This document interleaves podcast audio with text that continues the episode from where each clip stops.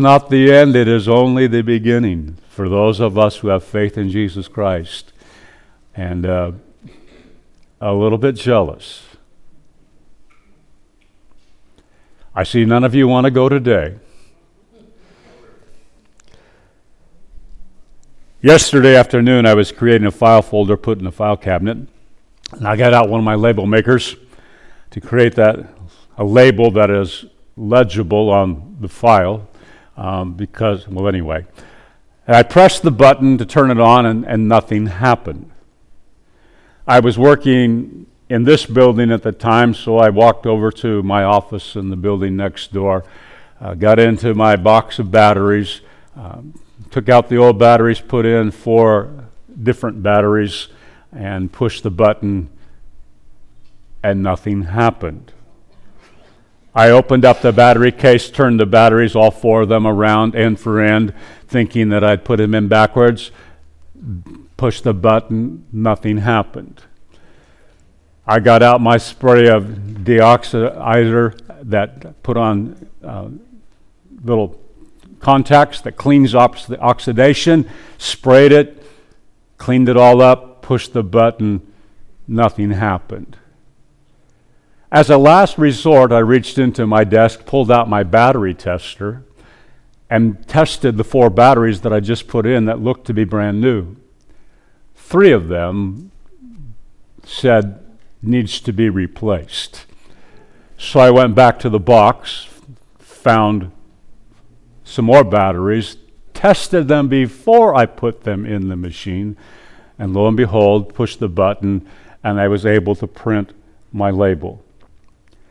Um, a little later in the evening, had a similar experience with my left ear, my hearing aid. Um, they communicate. And if I push the button on one of them, it communicates with the other one, or push this button, it communicates. They were not communicating. The battery tester that I still had on my desk told me I needed a new battery.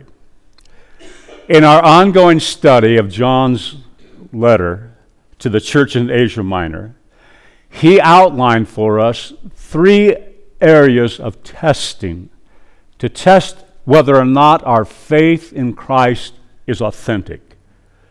Three areas of testing that validate my claim to be a Christian. We talked about those three tests clear back in chapter 1 a few weeks ago. But there's one thing about John and his writing styles. He keeps coming back to the same points over and over again, expounding on them and, and, and enlarging on them. The first test that he talked about is the ethical test. The ethical test. How do you live? How do you live? We, we have several times in the past few weeks, we have come to this point that if you're in Christ, you're going to be obedient to His Word. You are going to do what God says to do. There's going to be an ongoing effort to walk in holiness because you've been made holy by faith. And now you're going to live that out. Without works, my faith isn't real, it's dead. The second test is the relational test. Who do you love? Who do you love? He makes it very clear if I say that I love God and I don't love people that I can see, then I really don't love God. I'm lying to myself. So, do you love the Lord? The test is do you love me?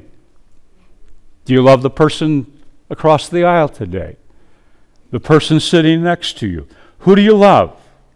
The third test is the doctrine test. What do you believe? What do you believe? That's the test we're going to come back to this morning. What do you believe? And more specifically, and I put it at the bottom of the screen, what do you believe about Jesus?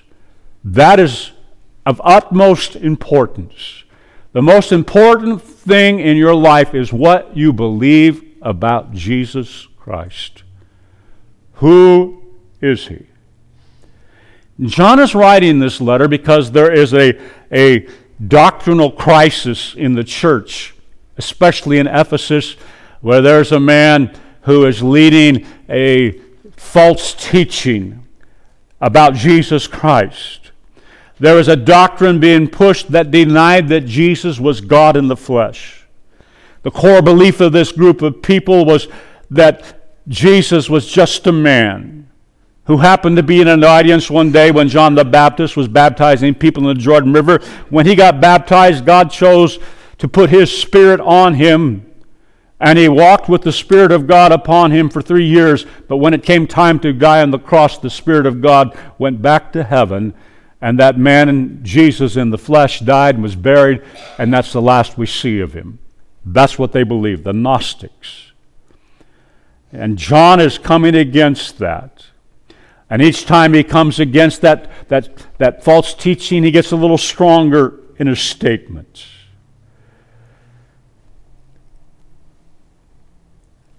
Let me ask you this. If this was your first Sunday in a brand new church, and when you attended the church, the kind greeters gave you a bulletin, and the intro to that bulletin had what is on the screen right now. Yeah, go ahead. The mission of this church. The mission of the blank temple is to encourage benevolence, empathy, reject tyrannical authority, advocate practical common sense, oppose injustice, and undertake noble pursuits. That impressive? Is, it, it, it, don't you want to be part of a group of people who encourage people? And, and part of a group of people who are benevolent and have empathy and reject that kind of authority? Advocate practical common sense? Oh, how the world needs practical common sense. Oppose injustice? Everybody wants to be part of noble pursuits, being part of something bigger than yourself. Sounds like a great church, doesn't it? You all look at me like I'm trying to trap you. Do you know where you find that? There is a website titled The Satanic Temple. And that's the mission statement on the website for the Satanic Temple. It sounds really good and righteous. So, how in the world do we discern from truth and error? How do we know that that is not the truth? How do we know that that's a lie?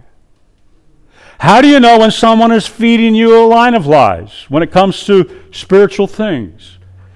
Today, John is going to elaborate for a moment on the doctrine test. So let's read the first few verses of chapter 4, 1 John.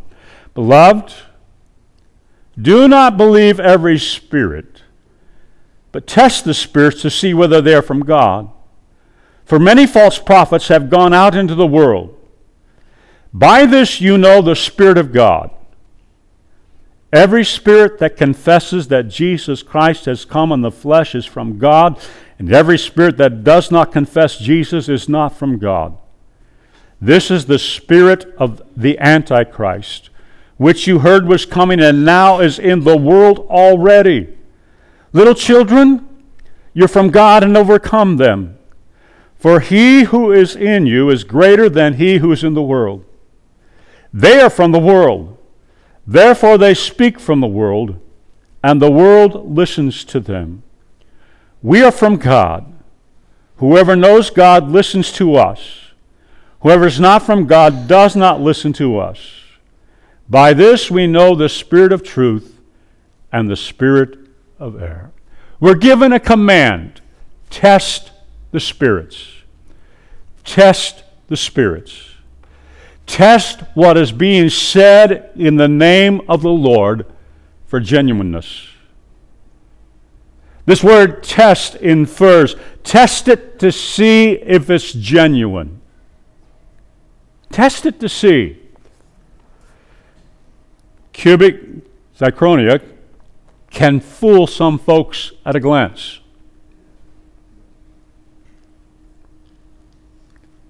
There's some beautiful rings and beautiful jewelry that's made out of cubic zirconia. And the great thing about it is it, compared to a diamond, is a whole lot cheaper. And a lot of people, when they buy a diamond, they want to test it to make sure they're not getting the cubic. And you can go on Google and you can find out numerous ways to test whether or not what you have is cubic zirconia or a diamond. Told that cubic zirconia will float in water and a diamond will go to the bottom. I'm told when you hold it up to the light that there's being a difference in the way the light shines. There's numerous ways, but you test it to see if it's real. He said, I want you to test the spirits. When these people are saying something to you and saying, Thus saith the Lord, test where that spirit is coming from. And the test is, what do they say about Jesus? What do they say about Jesus? Verse 2 said, By this you know the Spirit of God. Every spirit that confesses that Jesus has come in the flesh is from God, and every spirit that does not confess Jesus is not from God. There are people in John's day who could not wrap their mind around the teaching, the fact that Jesus was God in the flesh. It was a miracle far too great for them to believe. To them, he was just a good man. There are cults and religions in the world today that will acknowledge that Jesus lived, he was a good man, but that's as far as they'll go. A good prophet. They ignore passages of Scripture like John 14, 15, and 16, where Jesus clearly spoke of God the Father, God the Son, God the Spirit. The Bible teaches us Jesus is fully God and fully man. He is fully God and fully man. He's God in the flesh, God incarnate. He is Emmanuel, God with us. John 1 1 said, In the beginning was the Word, and the Word was with God, and the Word was God. And verse 14 says, And the Word became flesh and dwelt among us. We have seen his glory, glory as of the only Son from the Father, full of grace and truth. We absolutely believe the Christmas story the way it's written in the Bible. And everyone said. It's an absolute, non negotiable. Jesus was born of the Virgin Mary the Son of God, God in the flesh, a God man. Jesus is not a figment of the imagination, the Apostle John said. Remember in the first chapter of 1 John, he said, That which we've seen, which we've heard, which we've touched. He could have said, Remember the gospel. I was there when he died. I saw the empty tomb. I was there when he appeared in the room on Easter Sunday night. I was there when we had breakfast on the beach. I was there when he ascended back into heaven. He is real. He is the Son of God. He lived among us. J.I. Packer wrote this, and I put it on the screen. The Almighty appeared on earth as a helpless human baby, needing to be fed and changed and taught to talk like any other child. The more you think about it, the more staggering it gets. Nothing in fiction is so fantastic as this truth of the incarnation. I found that to be true the more I think about it. The more I think about it, the more staggering it gets. I have preached a lot of Christmas messages, but every Christmas it becomes more profound to me that God would become one of us. The more I see of human nature, the more amazed I am that God would become one of us. Tim Keller, in his preaching, he preached this Christianity is the only faith that tells you that God lost a child in an act of violent injustice. Christianity is the only religion that tells you, therefore, that God suffered as you have suffered. We have a high priest who's touched with the feelings of our infirmities because he's been here, tempted like we are.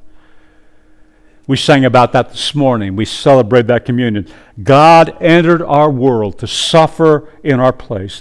He died and rose again to deliver us from sin and deliver us from ourselves. That's the gospel. To deny the deity of Jesus is the spirit of Antichrist. To deny the deity of Jesus is the spirit of Antichrist. Any cult that tells you Jesus is not God incarnate, one with the Father, is Antichrist. The Quran talks about Jesus, the prophet but not Jesus, the Son of God. Antichrist. Every spirit that does not confess Jesus is not from God. This is the spirit of Antichrist which you heard was coming and now in the world already. He says, when you hear people teaching, when you hear people teaching here, when you hear me teaching, you need to put it to the test. Does it line up with the Scripture? Does that line up with the truth? Jesus is the Son of God that he became man. He said, if this teaching does not acknowledge Jesus as the Son of God, it's not from God. I don't care how good it sounds or, or how many good things it does or how many people seem to be helped. Any teaching that does not acknowledge that Jesus was the only Son of God, became man, and died for our sins, John said that is not of God, it's Antichrist, it's of the devil. John wants these folks to know they have a responsibility to judge the teachings and the prophecies that are given in their gatherings. Not everyone or everything that is spoken in the name of God really comes from God. You see, we have an enemy. I don't like to talk about him much, but today we're going to talk about him a little bit. We have an enemy. He'll do whatever he can to bring confusion and deception into the church of the Lord Jesus Christ. Look at the words of the Apostle Paul in Ephesians chapter 6, verse 10. Finally, be strong in the Lord and the strength of his might. Put on the whole armor of God that you may be able to stand against the schemes of the devil. For our struggle is not against flesh and blood but against the rulers and against the authorities, against the cosmic powers over this present darkness, against the spiritual forces of evil in the heavenly realms or heavenly places. We all realize there is a devil. We are all aware of some of his dirty deeds. We all know that ultimately he's behind all kinds of things like drug addiction, alcoholism, immorality, gang wars, murder, hate, so on. But I want you to know that he does not always come wearing a black hat and a smoking gun. Sometimes he looks like one of us.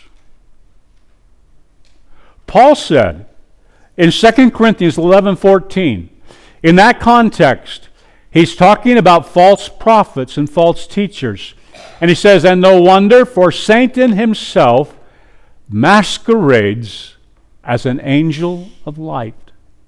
Satan himself masquerades as an angel of light. Eve was not deceived in the Garden of Eden by some evil looking dude. He looked beautiful, he looked like a friend because Satan is a master of disguise. Scripture talks about how sly he can be when Jesus says false prophets and Christ will appear and will perform many great signs and miracles. Now, I know I believe in miracles, I believe in signs. But not every miracle and sign you see comes from heaven. I didn't say it, Jesus did. And now I repeat it. He said it can deceive even the elect if that were possible. When I read the account in Matthew chapter 16 where Jesus said to the, to the 12, Who do men say that I am? And some say you're John the Baptist, Elijah reincarnated. Peter said, You are the Christ, the Son of the living God. And Jesus said to him, Blessed are you, Simon, son of John, because flesh and blood has not revealed that to you, but the Father who is in heaven. You have a great revelation. That, that's in verse 17. In verse 23, Jesus speaking to the same man says to him, Get behind thee, Satan, because you don't have in mind the things of God, but the things of man. The same person who a moment earlier had been blessed because he had a revelation from the Father is now speaking the words that Satan has put into his mind Jesus, you can't go to the cross. I won't let that happen on my watch. And he said, Get behind me, Satan. In case you haven't noticed, I try to back up everything we preach with a solid foundation from the whole counsel of the Word of God. It's important, the whole counsel of the Word of God. Because I can take any one scripture and make anyone any doctrine that I want. And there's been a whole lot of that done. As you hear preaching here on the radio, TV, wherever, test what you hear with the whole Word of God. If somebody gives to you, says, comes to you, say, I have a word of from the Lord for you. The Lord gave me a word of prophecy, a word of knowledge, a word of wisdom for you. Here's what the Lord says to you. If it doesn't line up with the whole counsel of the whole Word of God, they just had a moment where they thought they were doing good, but they weren't. It needs to line up. That's the spirit of Antichrist. The spirit of the Antichrist, which you heard was coming, verse 3, and now is in the world already. The spirit of Antichrist has been here since the birth of the church. There are multitudes of people looking for the Antichrist. I mentioned this a week or two ago. They're looking for the Antichrist. I've heard of several people where they brought to you scriptures and they proved to you that this person has to be the Antichrist. Gorbachev, Henry Kissinger. Remember when Henry Kissinger was the Antichrist? Um, Stalin. On and on it goes. And of course, there's that computer someplace in Scandinavia that's turning out chips to put in your forehead that say 666.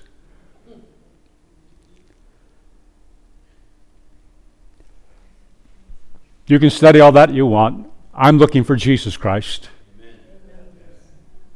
And if I'm looking for Jesus Christ, the Antichrist is not going to bother me because my eyes are fixed on Jesus. I'm not so worried about the Antichrist, but I am worried about the fact Satan comes at us from all kinds of angles. We are at war. There is a spirit of deception at work constantly. There's all kinds of propaganda being fed to us on a daily basis that has its roots in hell. By the way, almost forgot. If you haven't voted yet, get your ballot turned in. Vote. Vote. Pray and mark those little circles, put it in there, sign your name and take it to the box. In the name of equal rights, we're being told that God was mistaken when he said homosexuality is a sin. It's just an alternative lifestyle. In the name of family values, we're told the Bible is wrong when it says to spank your children and train them according to the Bible values. And it's wrong to make them memorize the Bible scriptures and to go to church if they don't want to. That's child abuse. In the name of individual rights, we're being told that abortion is the right of a mother. It's okay to keep to help people end their lives in assisted suicide. They have a right to die in dignity. It's okay to play God and decide who lives and dies. In the name of saving the environment, we are told that the creation is more important than the creator. On and on it goes. The lies of Satan taking our society down one step at a time. He's ever at work to deceive us into laziness, into apathy towards God and towards each other. There's an enemy out to get us. But listen, I am not afraid and I am not fronting. I'm not running, nor should you be. Let me read that again. I'm not afraid. I'm not running scared, nor should you be. And everybody said, Because little children, verse 4 says, You are from God and have overcome them. For he who is in you is greater than he who is in the world. Greater is he who is in you than he who is in the world. Satan has his hordes, and they're always on the job. Once in a while, he gets in a good lick and may cause us to stumble and stagger. But he is not going to win the war because we are the children of God. We belong to God. We overcome in the name of God. We overcome by the blood of the Lamb that we sang about this morning and the word of our confession. The one who is in you is greater than the one who is in the world. The next note, now you're going to have to write really fast for the next few minutes. God dwells in his people. God dwells in his, he lives, he abides in his people. Number one, by his Spirit. By his Spirit. He dwells in us by his Spirit. Don't you know that your body is the temple of the Holy Spirit? Paul said in 1 Corinthians chapter 7. John 16, 7, Jesus says, Nevertheless, I tell you the truth. It is to your advantage that I go away. For if I do not go away, the Helper will not come to you. But if I go, I will send him to you. I will send him to you. I will send him to you. And then he takes it a step further. And actually, if you go back a couple of chapters, he told them this earlier I will ask the Father, and he will give you another helper to be with you forever even the Spirit of truth, whom the world cannot receive because it neither sees him nor knows him. You know him, for he dwells with you and he will be in you. He will be in you. One of the promises we have as born again Christians is the Holy Spirit inhabits this vessel of clay. We are never alone. We are never alone. He is always with us. He's always with us. And if God be for us, who can be against us? God dwells in his people not only by his spirit, but by his word. He dwells in us by his word. And there are some things that I've imparted to my children, some good and some bad. Wherever they go, whatever they're doing, I will always be there because there's things that I put into their brain. For the rest of their lives, they will remember I'm broke, I have no money, I'm broke.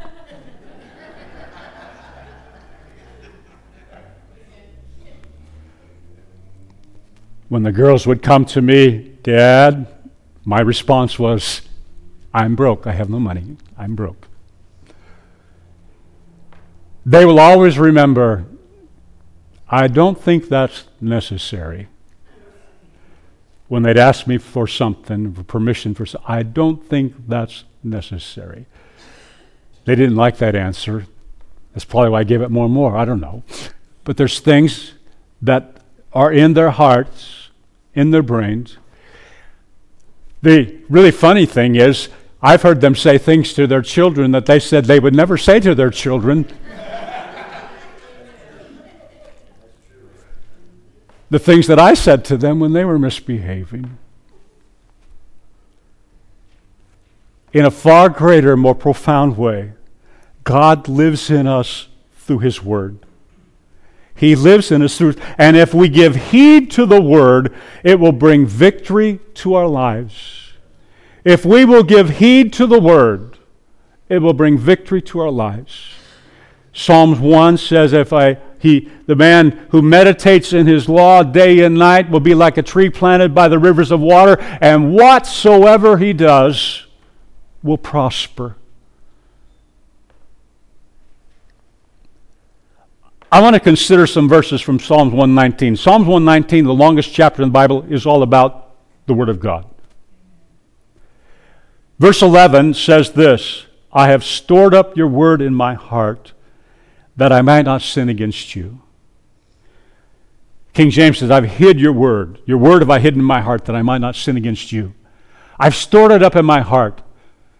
How does that work? When it comes to a crossroads, a decision to be made, the word of God will guide me which way to go. I've hid, I put it in my heart so that in that moment of temptation, I will take the way of escape that you provided through the word.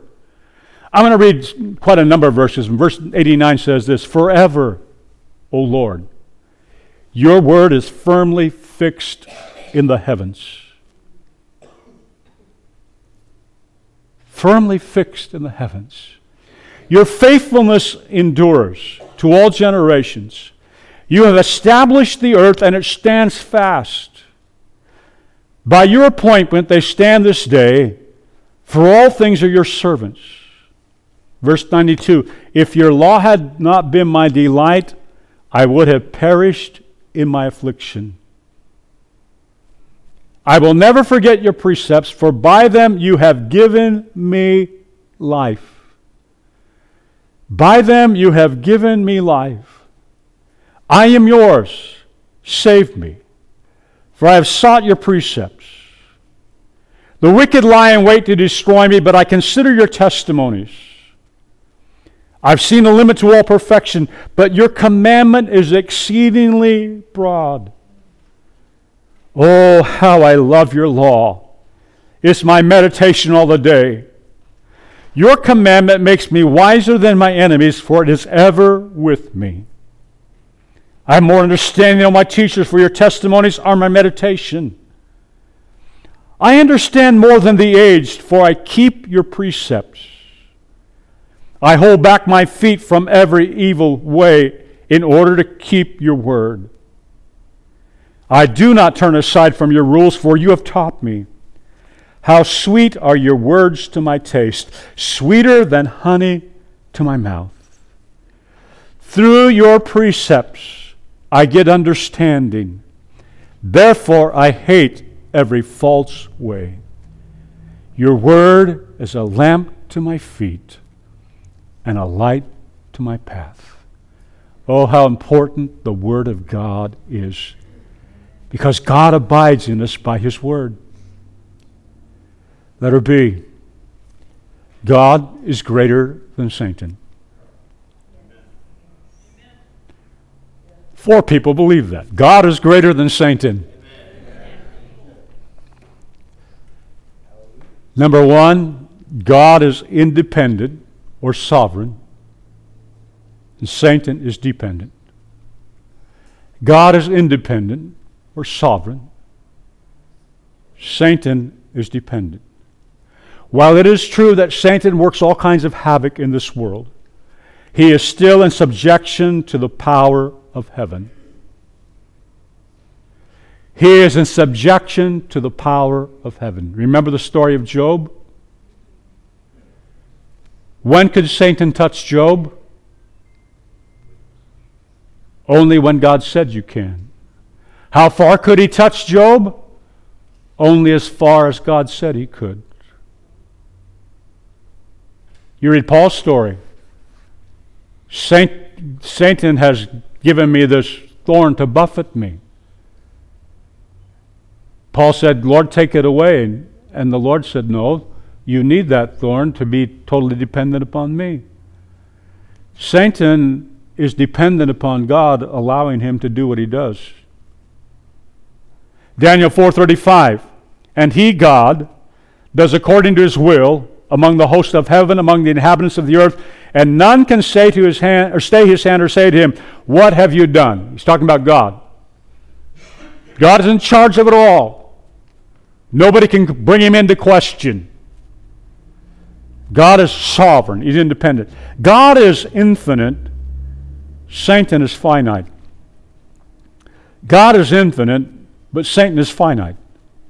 However great the power of Satan, it is limited. It is limited.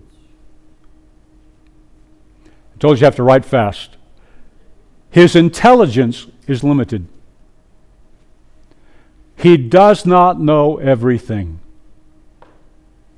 He does not know everything. His power is limited. His intelligence is limited. He does not know everything. Paul wrote in 1 Corinthians 2 8, None of the rulers of this age understood it, for if they had, they would not have crucified the Lord of glory. If Satan understood everything that was going on, he would not have crucified the Lord of glory because that was his defeat. He walked into a trap. Because you remember when Jesus said in Romans, uh, Revelations 1, I am he who was dead, and I'm alive, and behold, I have the keys of hell and death. His agencies, Satan's agencies and instruments are limited.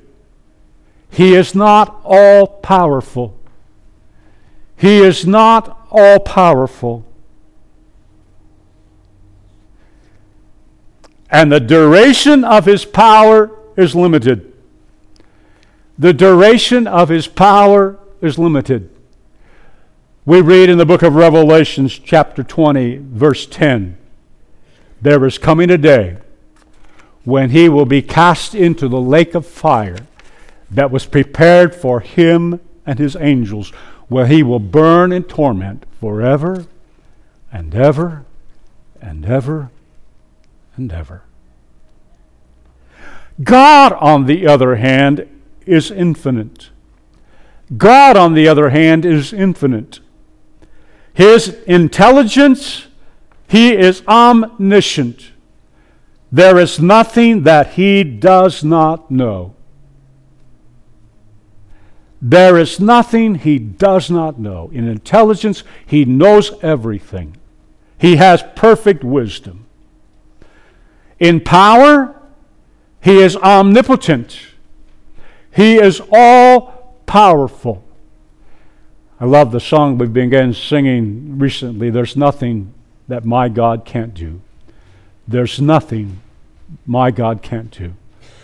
So we're going to agree to believe for greater things because there's nothing that our God can't do. Amen?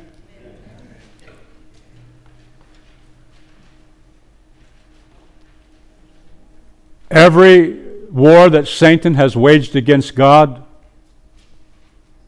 he's lost. And in the final battle between right and wrong, who's going to win? The one who rides on the white horse said, He is the King of kings and the Lord of lords. In duration, he is the God who was and is and is to come. He is the God who was and is and is to come. There will be no end to our Heavenly Father, God the Son, and God the Holy Spirit. They always were, they always will be eternal. He is the great I am, not I was, not I used to be. He is the eternal, only wise God never come to an end. Greater is He that's in you than He that is in the world. God is the God of truth. God is the God of truth. Satan is the father of lies. John 8:44 Jesus said he's a liar from the beginning, he's the father of lies, it's his native tongue. When he speaks, he lies. Truth is a permanent and victorious force. Lies are transient, feeble, and doomed to extinction. I'll run that by you again because they didn't put it up on the slide yet. Truth is permanent and victorious force. Lies are transient, feeble, and doomed to extinction. Satan's whole kingdom is built on lies. It cannot stand. It will not stand. It will ultimately be destroyed in its entirety. The power of God, the, on the other hand, is the power of truth and holiness. It will continue and grow eternally. Number four, God is love, but Satan is malignant. He's hate. God is love, and Satan is hate.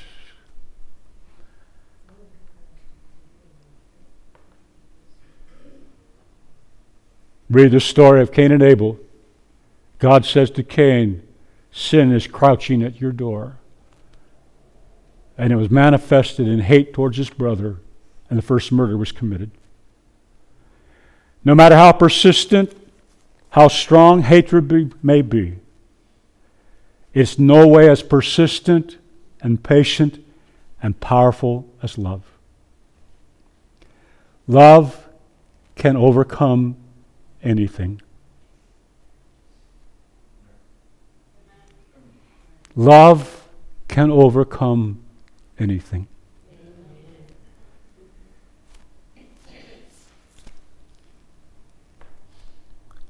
If we all told our life story here this morning, how many of us were written off by other people as being unredeemable. A mess that God couldn't even fix. But there was a moment when we were overwhelmed by the love of God, and transformation came. And those of us that had issues bound by sin set free. And today we can say, I'm a child of God living in the freedom of the Holy Spirit. Amen? Paul said, Everything in this world is going to pass away, but faith, hope, and love will remain. And the greatest of these is love.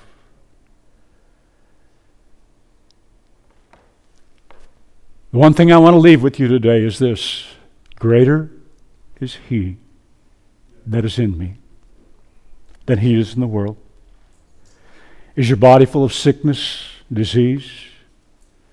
Greater is he that is in me than he that is in the world. Is your family under attack? Do you feel like your ministry is a failure? Are you filled with fear because of the world we live in? Are you discouraged because your family's not serving the Lord? Are you discouraged in your spiritual growth? You try so hard, but it seems like you never get to the next level. I want you to understand this today. Satan is a liar.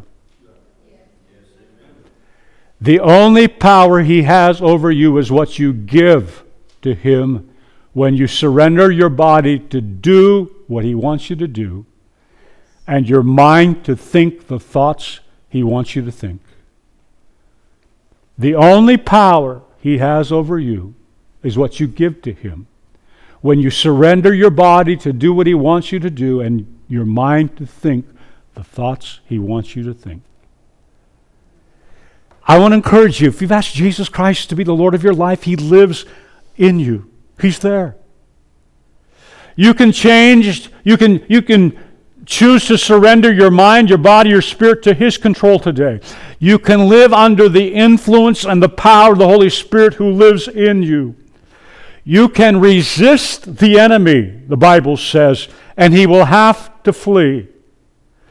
You can leave this place knowing again this morning that there's no weapon in his arsenal that is going to prosper against you.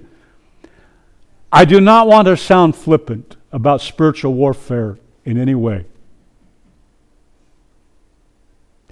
But as long as the Holy Spirit is living in you, and you're walking in obedience to the Lord, Satan has no more power over you than Wile E. Coyote had over the Roadrunner. And I'm not trying to be flippant, but the word says, no weapon, no weapon, no weapon that is formed against you shall prosper. We all have battles. There will be difficult days. There'll be moments that things will happen in your world and my world that we cannot explain. But know this greater is He that is in you than He that is in the world. I want you to stand and go back to 1973 with me.